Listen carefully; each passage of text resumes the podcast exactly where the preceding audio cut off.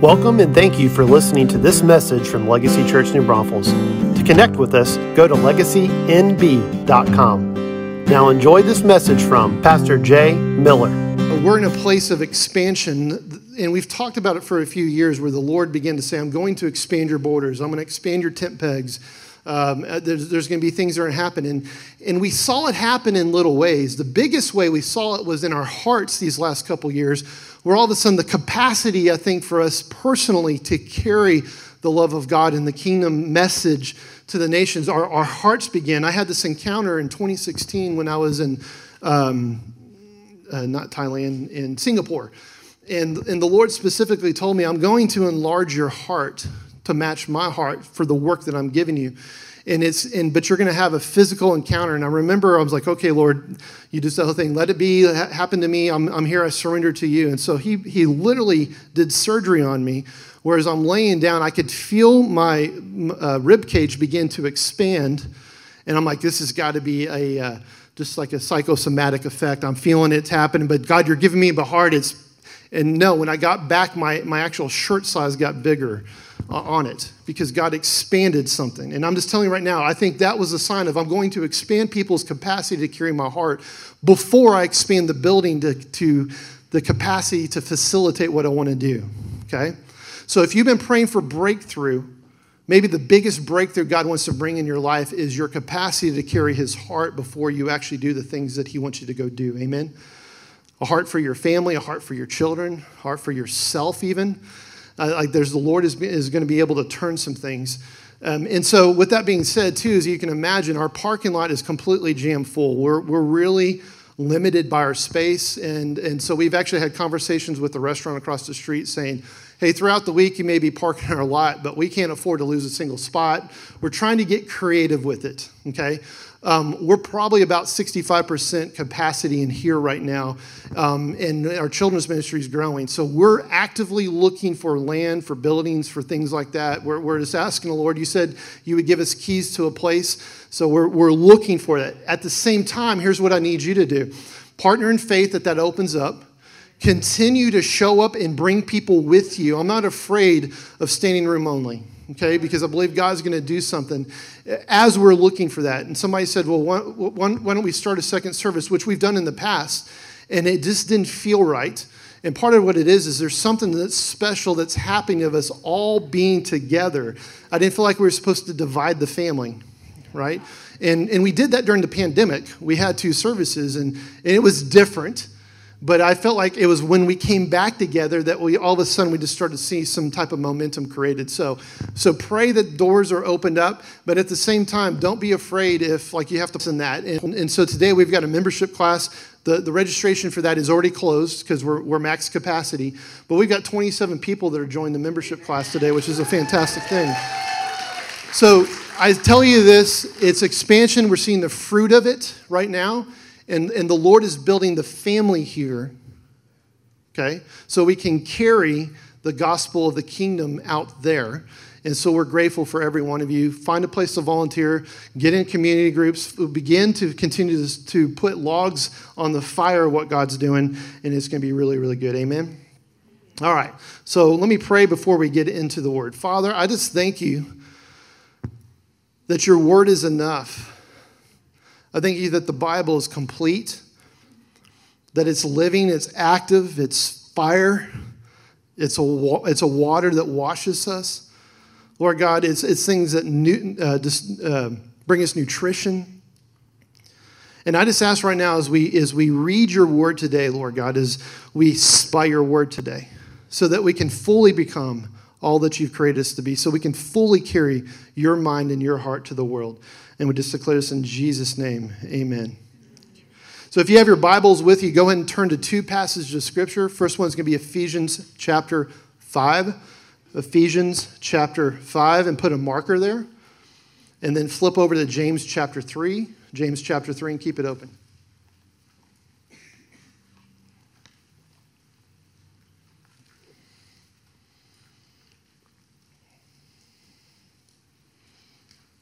So, Ephesians 5, James chapter 3.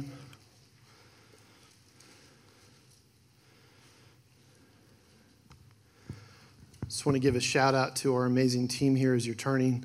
Um, one of the words I carry is that I'm supposed to apostolically go and help others step into a kingdom message. And we have such an amazing leadership team here, and we have such an amazing family here that I can sit online, uh, heard so many good testimonies of what God did last week, whether it was through healing or prophecy, uh, building people up. I'm so blessed. Uh, by every one of you, and I just want to say I had a blast uh, at the, the Anglican Church in uh, in Midland, and they really received what we were doing. And there's some doors are opening up. We're going to go back and do some more training. Uh, but I'm telling you right now, God's about to set Midland on fire, and He's doing it through an Anglican church. It's, it's really, really amazing, and so pretty excited about that.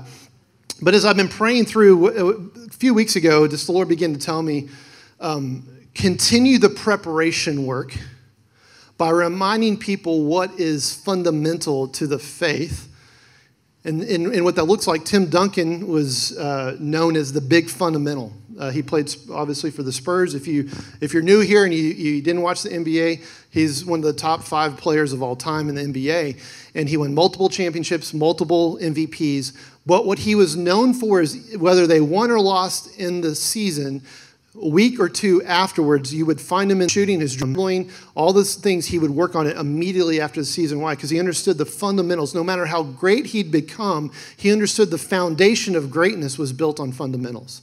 And so for this church, the fundamental is seek first the kingdom and his righteousness. All these things will be added to you, will be built upon. And Luke, it says, as you seek after the kingdom, it's the Father's pleasure to give you the kingdom. So he's actually putting something into our hand. And so several weeks ago, we talked about we really have to have a kingdom mindset. The way that we see is dependent upon the way that he sees. We can't operate with a lens that's here just plain on the earth. We have to get for this position where we're seated with Jesus and the Father, and we begin to see like the Father sees. It's a mindset. We begin to think, we understand his heart. It says it several times in Scripture that Moses was familiar with God's ways. Let me hear you say God's ways. When you break that down, it was what's the way that he thinks? How does he feel? What does he want? What's his desires? What's his will? Moses was familiar with that. Means he understood it. He was an intimate relationship. But then it would the very next part of that verse would say, but Israel was only familiar with his deeds. Let me hear you say deeds.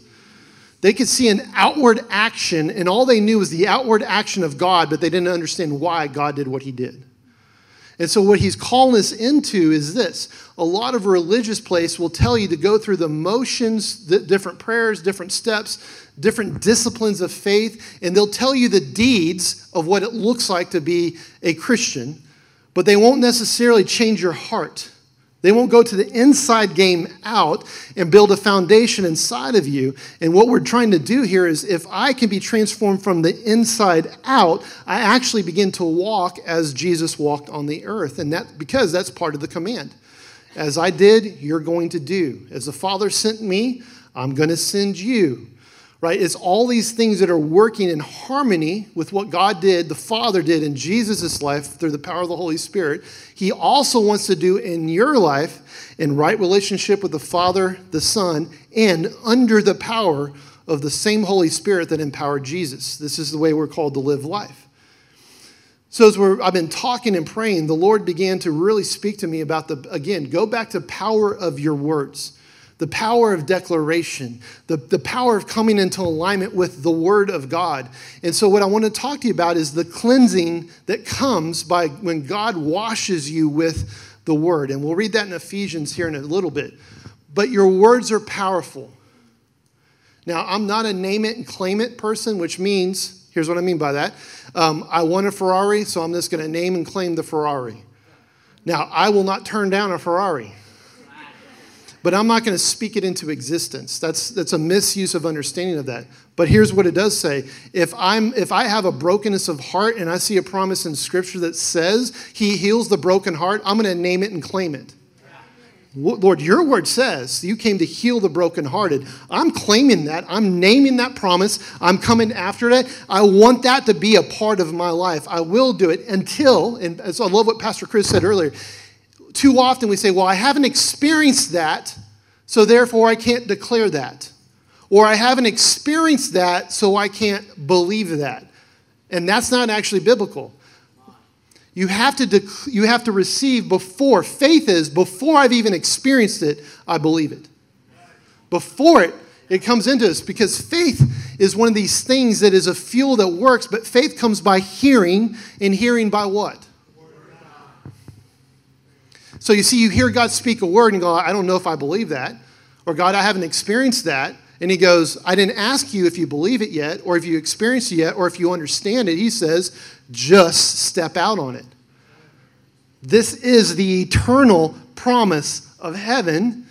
And the call of the church is I take you at your word and I step out on your word because your word is what? More than enough. We just sing that song, Jireh. We're coming into this place of in alignment. So we have to understand how powerful not just our belief system is, but the declaration that follows what we believe. That's why it says, out of the overflow of the heart, the mouth speaks. It's an important part. The condition of your heart is going to determine what comes flowing out of your mouth. And so in Proverbs 4:23 it says, "Guard your heart above all else, for out of it flows the issues of life. It's the overflow that's coming. If your heart is not in alignment with His heart, that's not an indictment of sin, but it is diagnosing, ah, now I understand why I'm experiencing certain things in life. I'm experiencing darkness. I'm ex- experiencing being down. I'm experiencing frustration. I'm experiencing all these things as a regular part of my life, is because my heart hasn't come into alignment with the heart of the Father. How do I guard my heart? I, I make sure that my heart is in alignment with His heart. And guess what? God's heart guards your heart. It's not about your effort, it's about your agreement. It's not about your effort, it's about your agreement. It's about you coming into alignment, agreeing with God that He's a good Father and that His purposes and plans are good for you, and coming into it. How do we do that? The power of the tongue. What we speak is very powerful thing. Our words either give release to God's kingdom or they give release to the kingdom of darkness. The only reason the devil still has any authority in the earth, because remember, let's just go through a quick history lesson. Adam and Eve are created perfect, they're in the Garden of Eden. God says, Hey, I've created you to take dominion over all the earth, which tells us that man in the beginning had dominion over the earth given to them by God. But that dominion can only be exercised as long as they were connected to God as their life source. His heart flows in their heart, his mind flows in their mind, and they had the capacity to have dominion, to rule and to reign, to administrate the perfect kingdom into all the earth. But the moment they disconnected from God as their source and connected into a source outside of God, suddenly they lost the capacity to actually take dominion. That meant there was a void that was left in that place, and the devil, the next most powerful being on the planet, was happy to fill that void. And all of a sudden, he picked up what Adam and Eve laid down, and he did have dominion. How do I know this? When Jesus is being tempted in the desert by the devil, he tempts him. He says, Hey, uh, if you just bow down to me, look at her. He takes him high up on the temple mount. See, all the kingdoms of the world, they're mine, and I can give them to you. I'll give them to you if you'll just worship me. Notice that Jesus doesn't say, They're not yours, you're a liar. No, he actually told the truth. They were his. But Jesus says, No, I'm not going to bow down. I'm not going to do this because Jesus understood what he was about to do on the cross that would then empower him to actually take the keys back. Okay, so what happened on the cross? He dies, it is finished. He releases his spirit to God, and he goes to hell for three days. He takes back the keys to authority over the earth. Then, all those who are born again, he says, All authority has been given to me in heaven and where?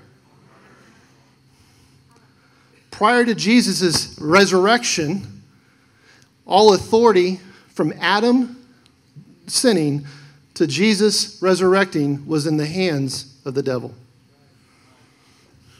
Now, did God have all authority? Yes. Right? But he empowers and he honors people's choices. And so, in that moment, Jesus says, All authority is mine. I've got the keys of the kingdom. I'm giving you the keys of the kingdom. Take authority. Have dominion over all the earth. How can you do that? By the power of your word. Agreement in your heart. Step into this place, and either I can release God's kingdom or I can re empower a disempowered foe. There's a story, a testimony, I think it was when Rodney Hogue was with us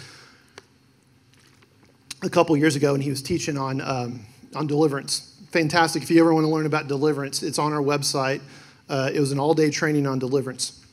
And uh, he was talking about how there was a group of believers that were had a Hindu temple, I think it was, uh, or Buddhist temple in, inside their city, and they said, "Hey, we've got authority. We can cast out demons. Let's go do that." And so they had a purity of heart, and they went to the temple. They cast out the demons. They cleansed the place, and for a moment, guess what? It was actually empty. What happened the next day that the worshipers came back?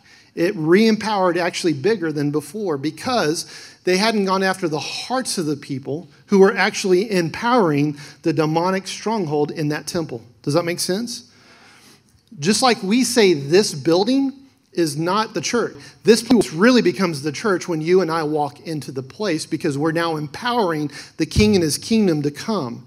In the same way, in a place of darkness on the earth, a Hindu temple is just an empty building but when worshipers come in, they bring another spirit with them and it fills that temple and re empowers it.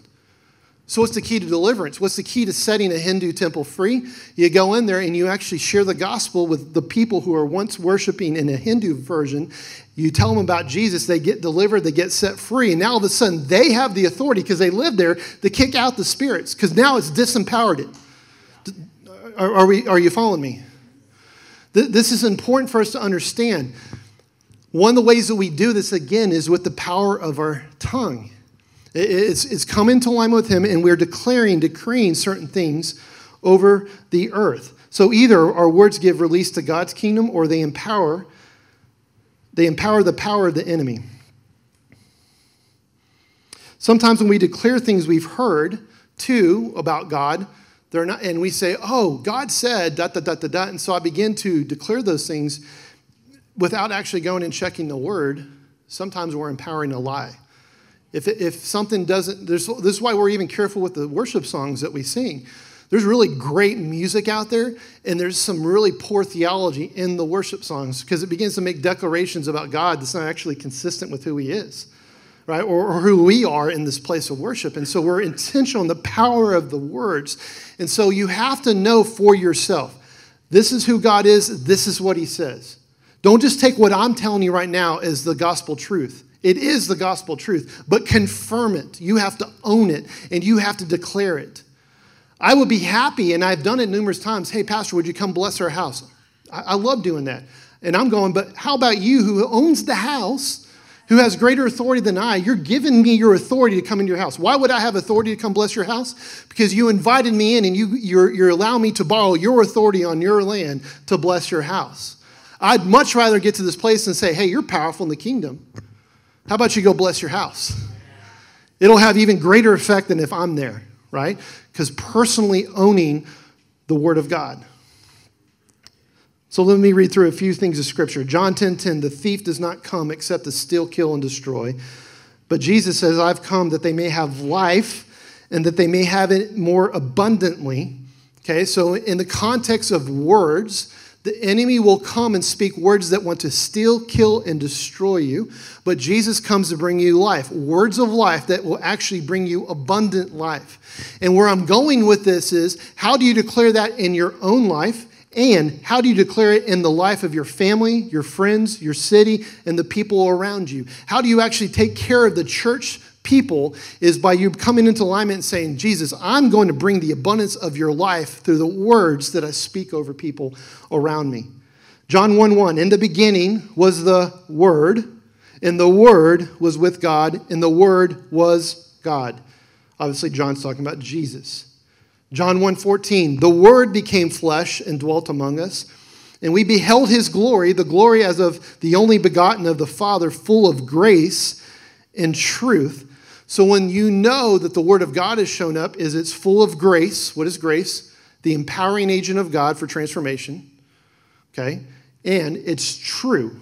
Not just a true fact, but it's true because it's found in Him. Psalm 107:20, He sent His word and healed them and delivered them from their destructions.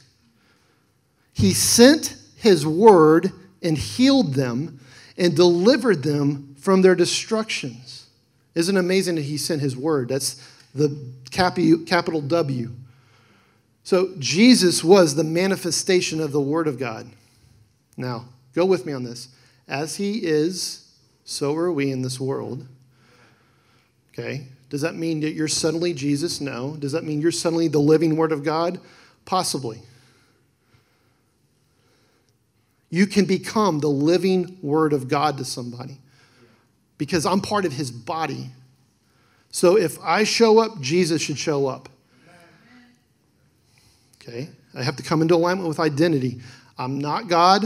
I'm not trying to be God. I'm just saying I'm his representative on the earth and I'm part of his body. And if he's going to send the word and heal people and deliver them from their destructions, who's he sending? Matthew 28. Go into all the world. What? Be a living word. Be a demonstration.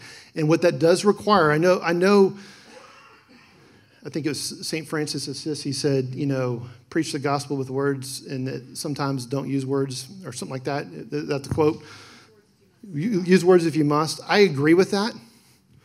But there's some people have used that as an excuse to not use words. I'm, I'm just saying. The way I live my life, somebody from afar should see the way I'm living my life, and it should be a gospel presentation. But I'm telling you, the moment I interact with you, words are relational. And if I just come and stare at you, it gets weird. Well, not you, because she's kind of cute. This is my wife, by the way. but, but words are relational. If I just show up in your life and I don't actually say something or demonstrate, it's not relational. I'm just there with you, going, Look at me, I'm good. I'm the living word of God. Speak. Remember, it says the word of God came to Moses, I mean, came to Abraham. What was it? It wasn't a flying book going blah, blah, blah, blah, right? What was it? It was God manifesting himself to Abraham and speaking to him in relationship. So, words are about building up relationship, releasing grace, releasing truth. Romans 10 8 through 10 says this In fact, in, in your heart, let me hear you say, in your heart. Why is that important? The overflow of the heart, the mouth speaks. So, what's the next verse, part of that verse say? And that message is the very message about faith that we preach. If you confess, let me hear you say confess. If you confess with your mouth that Jesus is Lord and believe in your heart that God raised him from the dead, you will be saved. For it's by believing in your heart that you're made right with God, and it's by confessing with your mouth that you're saved. He ties them together. It's an inside out job. He transforms your heart, and the overflow of that is Jesus is Lord. I'm not looking for religious answers from people. Sometimes we go to share the gospel and, and we're like, oh, do you know Jesus loves you? And you know, you want to die for your sins and all this stuff. And, and they're like, yeah, I'm okay. But you're so persistent, they're kind of feeling like they're backed into a corner. And finally, they pray the prayer just to get you off their back. And we walk off going, hey, we saved five people today, woohoo. And they're walking away and going, those people are weird. It's the transformation of the heart. And sharing of the gospel, demonstrating, we tell them who they are so that the word will penetrate to the place of their heart, transform their heart. And guess what's going to happen? Jesus is Lord. And it will be authentic and it will be real. It's one of those things, and, and the same grace that you're saved by is the same grace that you live by. So every day, what is it? I have an encounter with the one that transformed my heart. I guard my heart above all else because I know out of it's going to flow life. And so I bring into alignment your heart, my heart. And then now what happens? I can't help but come into alignment with what his word says. Proverbs 18 20 through 21. A man's stomach shall be satisfied from the fruit of his mouth, from the produce of his lips, he shall be filled. Death and life are in the power of the tongue, and those who love it will eat its fruit. So let's go ahead and open up to James chapter 3 real quick. Probably one of the most famous passages dealing with the tongue. And I also think it's one of the most misunderstood.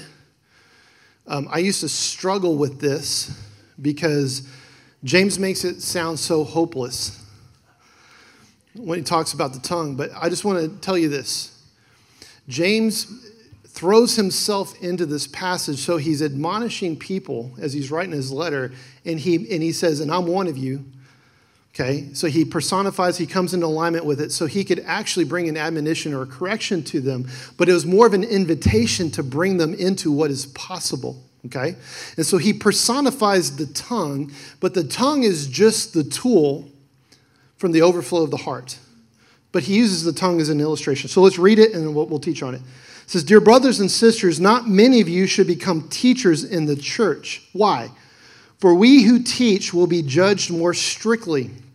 Okay, so why is this? This is talking about the power of the tongue. How does a teacher teach?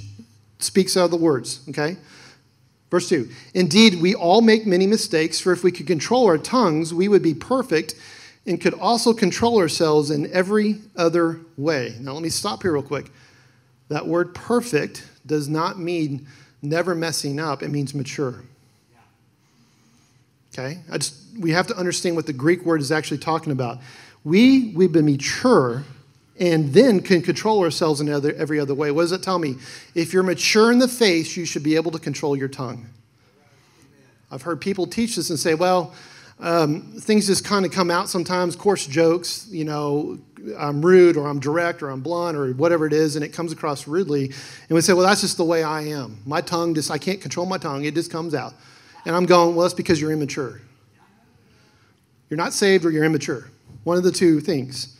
Doesn't mean that we don't make mistakes. The Lord knows I have to, I have repented of a lot. I'm a verbal processor as I just process and I've gotten better over the years. So I'm not saying that, that everybody's perfect, but there's this process of maturity that we're going into. Verse 3 We can make a large horse go wherever we want uh, by means of a small bit in its mouth, and a small rudder makes a huge ship turn wherever the pilot chooses to go. Let me hear you say, chooses to go. That's the power of your will. Okay, by the way, you're the pilot of your ship, and Jesus is the captain.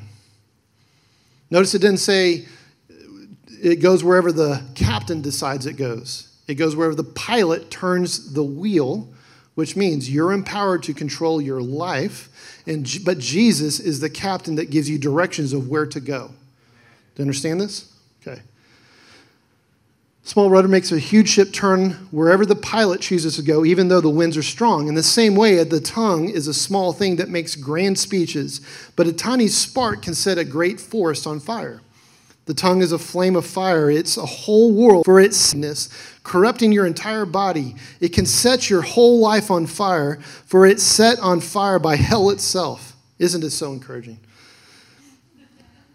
People can tame all kinds of animals, birds, reptiles, and fish, but no one can tame the tongue. It is restless and evil, full of deadly poison. Sometimes it praises our Lord and Father, and sometimes it curses those who have been made in the image of God.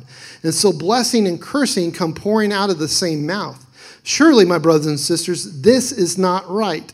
Does a spring of water bubble out with both fresh water and bitter water? Does a fig tree produce olives and, or a grapevine produce figs? No. And you can't draw fresh water from a salty spring. Now, what is James's point? He's getting to the condition of the heart. Remember, it says, guard your heart above all else, for out of it overflows, it flows, it's a spring. What did Jesus tell the woman at the well? If you, woman, if you only knew who I was, you just ask me, so speak, declaration, right? And I would produce within you what a fresh water, a rivers of living water, a spring of life inside of you that actually transforms your heart so the rivers of life that are in you flow out of your tongue. It is the condition of the heart that James is speaking to. He's thrown himself into it and say, hey, look, without Jesus, we're all going to mess up. We're all going to speak things we shouldn't say. We're all going to do that. But he says, this is not right. So, what's the answer? Bring your heart into alignment with who Jesus is. In other parts of Scripture, same book, James goes, hey, Humble yourselves before the Lord. Humble yourselves.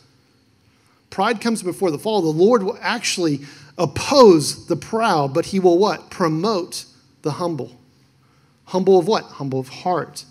Right relationship with him. So it's important for us to understand it's the condition of our heart that has to be transformed so that we can produce out of us and actually a pure spring of water. Luke chapter 6, verse 43 says this A good tree can't produce bad fruit. Let me hear you say, A good tree can't produce. So it's impossible, is what Jesus is saying. If it's a good tree, talking about the condition of the heart, it can't produce bad fruit. And a bad tree can't produce good fruit. A tree is identified by its fruit. Figs never grow on thorn bushes, nor grapes on bramble brushes. A good person produces good things from the treasury. Let me hear you say a treasury. Uh, how many people are my age that maybe grew up watching uh, DuckTales with Scrooge McDuck? By hand? Okay, good. I know I'm not alone here. Scrooge McDuck had this huge, like 10 story, 15 story, 20 story tall building that was just a vault for gold coins. That was a treasury. Okay? So, what we're talking about, your heart must become a treasury that's full of treasure and gems and valuable things. It, it increase the capacity. The heart of the Father is good. The heart of the Father is a treasury of good things. And He's wanting to place His heart inside of your heart. He wants your mind to become His mind, but He wants your heart to become like His heart so that your heart becomes a treasury that people can make withdrawals out of or you can make deposits from. Do you hear what I'm saying? Sometimes people are just going to draw off of you. Other times, I need to be intentional. Most of the time, I would say, unless you're in tight relationship with somebody, you have to be intentional to reach into the treasury of your heart and sow it into the lives of other people.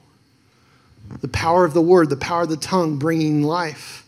If faith comes by hearing and hearing by the word of God, you combine that with when, when Paul in Romans is saying, and how are they going to hear about Jesus unless somebody goes and tells them about him?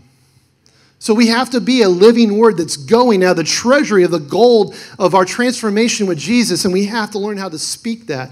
And it has to show up in practical ways. Tomorrow morning, you go to work, and there's that person that annoys the tar out of you. God, I wish they would just get another job or they'd go back home or whatever it is they just get sick. Maybe they get COVID and then they'll have to quarantine. I'm not saying anybody said that, but it is mean. What if instead I looked and go, I've got, I've got a good tree and I produce good fruit? What if I just started blessing them? Hey, Bob, you're amazing.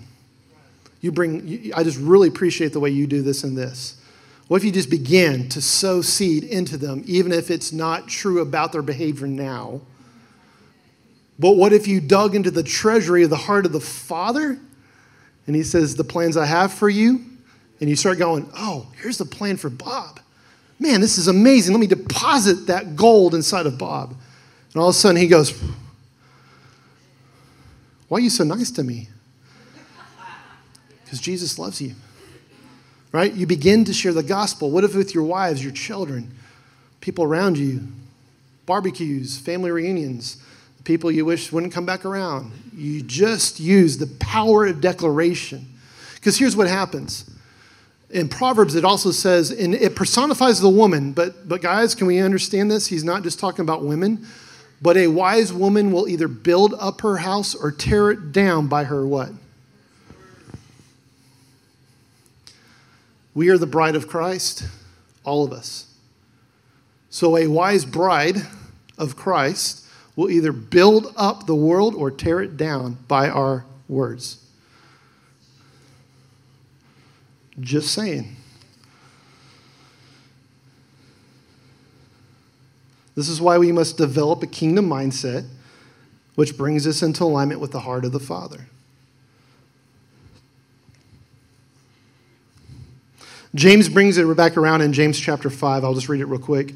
Are any of you suffering hardships? You should pray. Are any of you happy?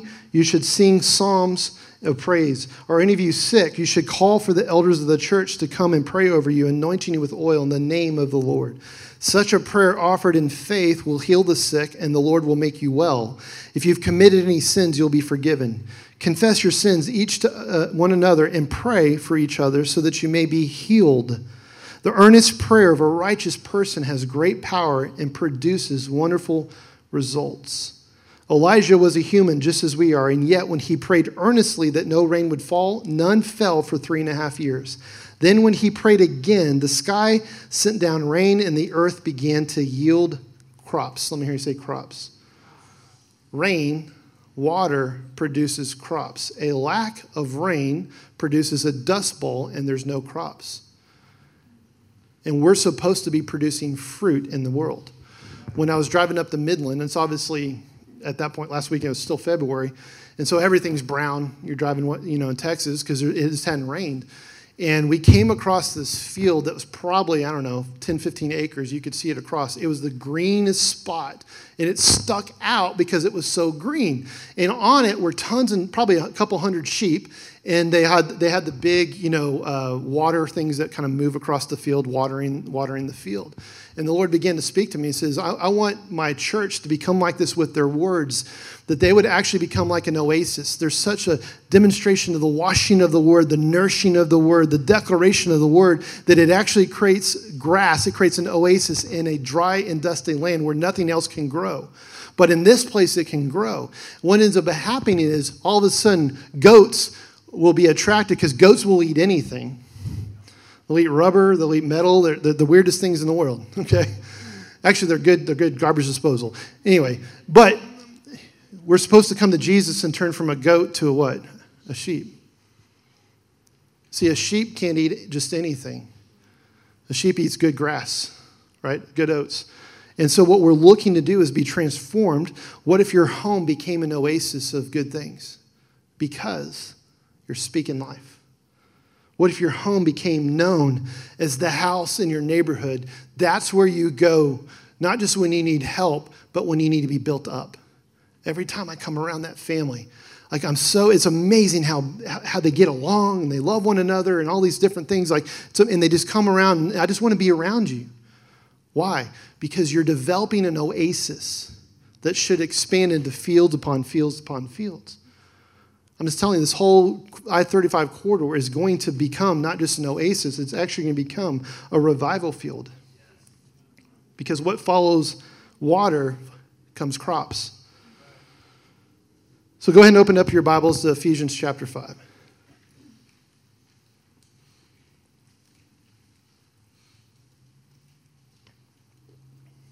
And look at verse 25. I'm going to read out of the New Living Translation. I'm not going to go deep into this. This is really the main point illustration I want you to get. So, just before this, this talks about hey, in a marriage, is what a marriage looks like coming together. For husbands, this means love your wives just as Christ loved the church. He gave up his life for her to make her holy and clean, washed by the cleansing of God's word. Uh, that, that, that Greek word for word is rhema, it's not just a previous word that was done, it's a freshly spoken word. Another translation says, having cleansed her by the washing of water by the word. The washing of water by the word. Verse 27 He did this to present her to himself as a glorious church without a spot or wrinkle or any other blemish. Instead, she'll be holy and without fault. In the same way, husbands ought to love their wives as they love their own bodies, for a man who loves his wife actually shows love for himself. No one hates his own body, but feeds and cares for it, just as Christ cares for the church. And now we are members of his body. Before I tackle talking about the cleansing of the word specifically, I want to just pinpoint something here real quick where it's talking about how a husband actually cares for his own body by caring for the body of, of his wife like he cares for his own body. And, and what I'd say is what we're talking about in this message has to begin in the house of God first. We have to speak words of life that actually build us up in relationship, in intimacy, not let anything come in between us being reconciled and together into wholeness. This is how we take care of our own body. If, and so when we come into a church situation, there's lots of different situations and backgrounds and, and where we've come from. And it's so important for us to go, man, I want the body of Christ to grow. I want my body to grow. How do I do that? I take care of it by cleansing her by the washing of the word. I'm intentional with my words in every interaction I have with people. It's so important that we are careful with our words, intentional with our words, because I want to declare over you that we're supposed to be one and we're going to build our body up together. It's kind of an interesting thing that, that Jesus would use this as an illustration because he specifically, remember when he created Adam, out of Adam, he created Eve and he brought her out. So Adam looks at her and goes, This is bone of my bone and flesh of my flesh. How did Jesus recreate us? We became his body. He didn't just take us out of his body, he brought us into his body. We are unified in Christ. This is why the two becoming one flesh is so important. So it's important for us to really hone in on this. But let's go back to verse 26 real quick to make her holy and clean. This is talking about the ceremonial washing of it. Uh, when, when you read the book of Esther, and Esther's brought and she was prepared. Now, remember, Esther is actually an X rated book. Can we be honest with that? I mean, because think about it, she was actually being brought in with a pagan king, and there's a bunch of women there sleeping with them, and they were being prepared to become. It's not a G rated book. But there was this purification process that Esther had to go through over months and over months in order to be able to be prepared to be holy and cleansed in order to be able to come into union with the king. Okay? In the same way, what are we doing? Like the, the, Jesus looks at us and he goes, The things that would have caused you to have a wrinkle or a blemish, I've actually made you young and youthful again. We, we all know that stress causes age to come on quickly. If you ever have looked at presidents before they come into office, you see a picture of them, and four years later, when they come out of office, they've aged well beyond what four years is all about. Why? Because the pressure and the stress and things like that has a physical impact on side the body. And, and what, I'm, what I'm proposing to you is this What if Jesus is coming back for a young, beautiful bride? And I'm not talking about vanity, by the way. Okay? I, am not afraid of growing old. I'm not afraid of wrinkles. I'm not afraid of gray hair. I'm not afraid of those things. Why? Because it's a life well lived and a long life. What I'm talking about is what if the condition of my heart is not wrinkled? What if the condition of my heart is pure and holy as He's holy? What, and, and how does that happen? It happens by the washing, the cleansing of the Rhema Word of God. Taking these promises. I can't tell you how many times in my family I, I bury this thing in my heart. At one time, I buried it in my heart so I would know it for me. But now I bury it in my heart so I will know it for others, especially for my family. I wash my family on a regular basis. You know why? Because life hurts sometimes. Life happens. But we are meant to be the words of life. It says, hey, the brokenness of the heart, let me just wash it over you. You are loved. You don't have to perform for love or affection. You're already fully loved. We receive you. I love you. I mean, it's just a regular basis. This is how God made you to be. Give you permission. Like you just speak the words over and over and over. And guess what happens? Life. What was happening in worship this morning? I know I wasn't the only one that felt, especially at the end. It was just like when everything went silent for a moment. I just dropped to my knees because I'm like, surely God is here. Surely He's manifest.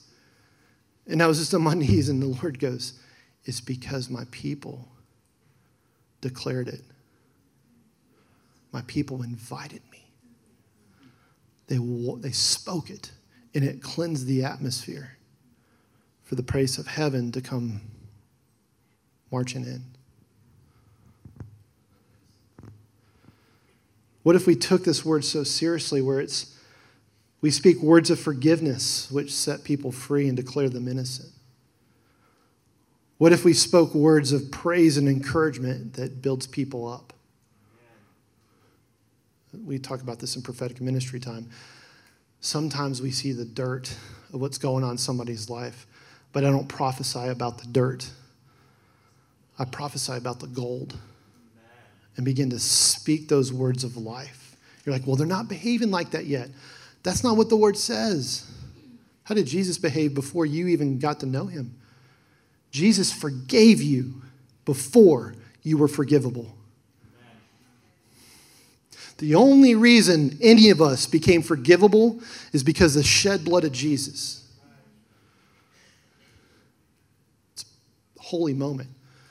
I, I think we're maturing as a house, as a family that says it's important. Here's why because as we continue to expand the reach of the gospel in this city, in this region, there's going to be people who come through those doors and the doors of a future building who are not there yet. And it's going to require fathers and mothers, brothers and sisters who are guarding their heart, who are loving their heart, and who are able to embrace them coming in and not judge where they're at, not judge what they're not, but instead, let me tell you who you are. Let me tell you what's capable. This is a place that will wash them by the cleansing of the word. When they come in and say, You don't know where I grew up, you don't know what I experienced, you don't know the trauma or the abuse. And I go, But He does. And He sent you to us so that we can wash that stuff off by the beauty of His Word. Do you understand how powerful this? It's so important that we know the Word of God. It's so important that we stay in intimacy. It's so important that we guard our hearts because in the tongue is life or death. And I can send somebody right back to the pit of hell who's trying to make it out by speaking a curse or rejection. Or I can go, I love you. And this invitation to become family and be washed. Because the way I look at it is this I'm called to co labor with Jesus, which means I'm called to wash you by the cleansing of his word, to present you to him as a pure and spotless bride, so that we together can take the ones who are coming in dirty and tattered and broken and we can wash them by the cleansing of the Word of God so we can present them to Him as a pure and spotless bride. And it goes on and on and on until He goes, Now it's time for the wedding feast. But we're called to occupy until He returns. So, won't you stand with me?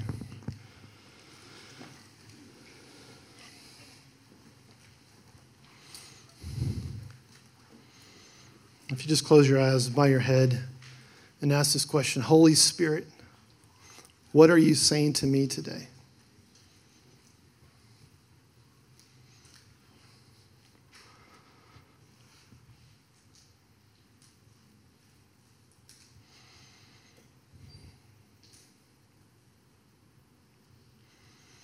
If you're sitting in this place right now and you'd say, I, am actually don't know if I'm born again.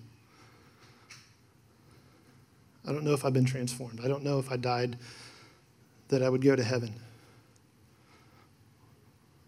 Well, you can know today. God is here. He's good. And His Spirit makes it possible for you to get a glimpse of what real life actually looks like, which is giving up an old life, letting it be crucified with Jesus so the new life can be got through the resurrection of Jesus. If you believe in your heart that God raised Jesus from the dead and you confess with your mouth that Jesus is Lord, you're going to be transformed, you're going to be saved, you're going to become born again, and everything I talked about will now become possible. So, just right where you're at right now, if that's you, ask the Holy Spirit to transform your heart. Say, help me to believe. And then say, I believe that the Father raised the Son from the grave so that I might be made whole and brand new. And now I confess with my mouth that Jesus, you are Lord. You're my Lord. You're my life.